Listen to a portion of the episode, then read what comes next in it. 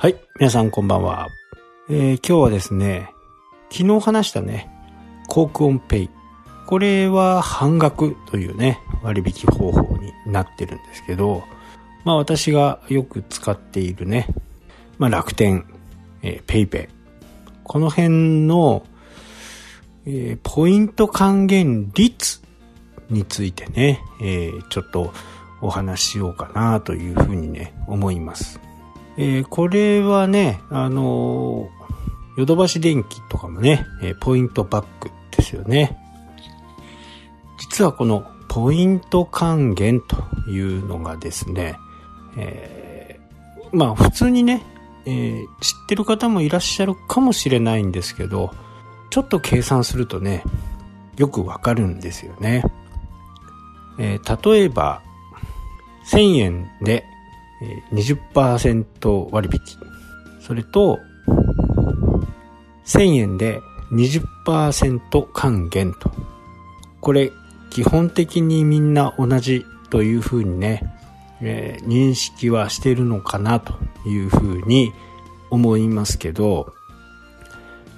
実はこれね、ちょっと違うんですよね。企業側のベースから話をすると、20% 還元の方がいいんですよね。まあ普通にね、ちょっと計算をすると、1000円の 20% 割引ってね、800円ですよね。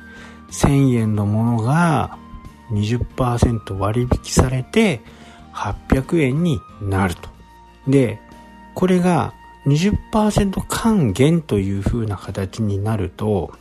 1000円のうち200円が還元されるということは、物自体は800円にはなってないですよね。200円が還元されてるわけですから、1000円は一回払ってるんですよね。なので、こっちの持ち出しから言うと、1000円払ってるんですよ。一方 20% 割引っていうのは、もうその時点で割引されてるんで、800円で買ってるってことですよね。で、これを計算また詳しくしていくと、還元の方はとりあえず1000円払って 20% 戻ってくる。そうなると1200円なんですよね。1200円という金額になって、それが1000円になったよという形なんですよ。そしてさらにこの還元された 20% っていうのは、ある程度の期間内に、その PayPay だったら PayPay、楽天だったら楽天、そこで使わないとダメだということですから、自由度がね、すごく少なくなるんですよね。通常 20% 割引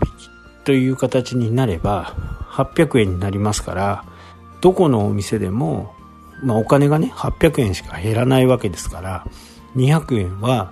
何か違うものを、ジュースを買うとかね、いろんなことができるじゃないですか。でもこの PayPay 還元とかね、楽天ポイントとかいう風な形になれば、まあ今自由度がね、すごく増えてきましたけど、基本的には楽天ポイントや PayPay ポイントで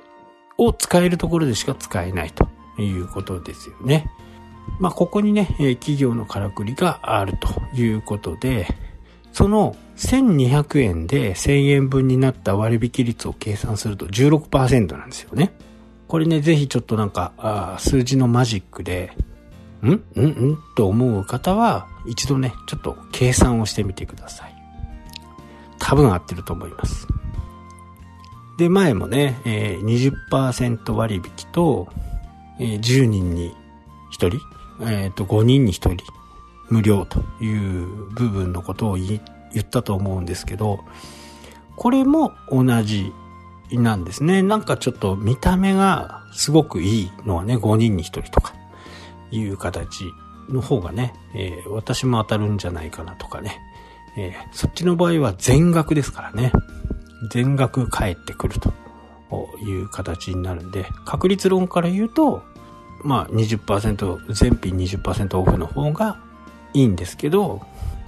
まあ宝くじみたいなね、くじ的なもので、まあ社交心を煽るっていうね、くじがね、そもそもの目的、みんなが当たるんじゃないかなっていうふうに思わせるようなものですから、5人に1人の方が何かね、自分が得するというふうにね、思う。でも実際にね、得しなくても、それにチャレンジしたんだなぐらいのね、実際に払わなきゃなんないんだなっていう風な思いがあるんでね、特段そこに関してはね、腹立つっていう風にはならないと思うんですけど、企業のね、こぞってね、20% 割引をやる、20% 還元というものをやる理由がね、ここにあるということですね。4% を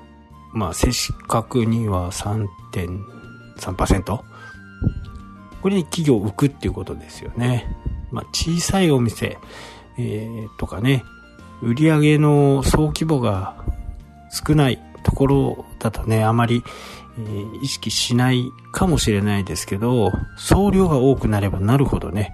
3% の利益を確保するっていうのはね、企業のね、最終利益でもありますからね、1% 残れば素晴らしい会社という風な形でね、評価されますんで。で、私たちは何をしていけばいいのかっていう風なことを思うと、ポイントでね、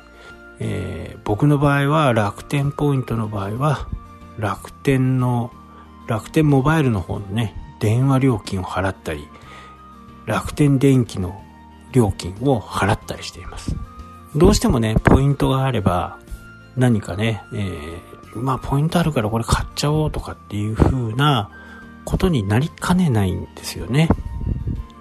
なので、その辺をね、しっかりコントロールできるようになると、お金に対してのね、考え方とかっていうのも大きく変わってくるのかなというふうにね、思います。実際にいろいろね、企業がやっていること、みんながやっていることをね、やっぱり真似するということは、特に大企業がやっていることをね、真似するっていうのは、一般の人たちにもね、すごく親しみやすいんでね、そういうポイントがないという風な形になれば、商品券ね、半年間使える商品券をあげるとかね、居酒屋さんで1万円使ったら、次回来た時にこの2000円の商品券使ってくださいと。こうすることで還元と同じになりますよね。かつ必ずその2000円は返ってくるものですから、企業としてはね、現金の売り上げは少ないかもしれないですけどね、それが全部集まってくるとね、それでもお客さんからすると、20% 還元されて商品券がもらえて次回使えるという風な形になるんでね、リピーターを確保するっていうことにもね、貢献するんで、こういうシステムをね、使ってみてはどうかなと思います。はい、というわけでね、今日はこの辺で終わりたいと思います。それではまた。したっけ？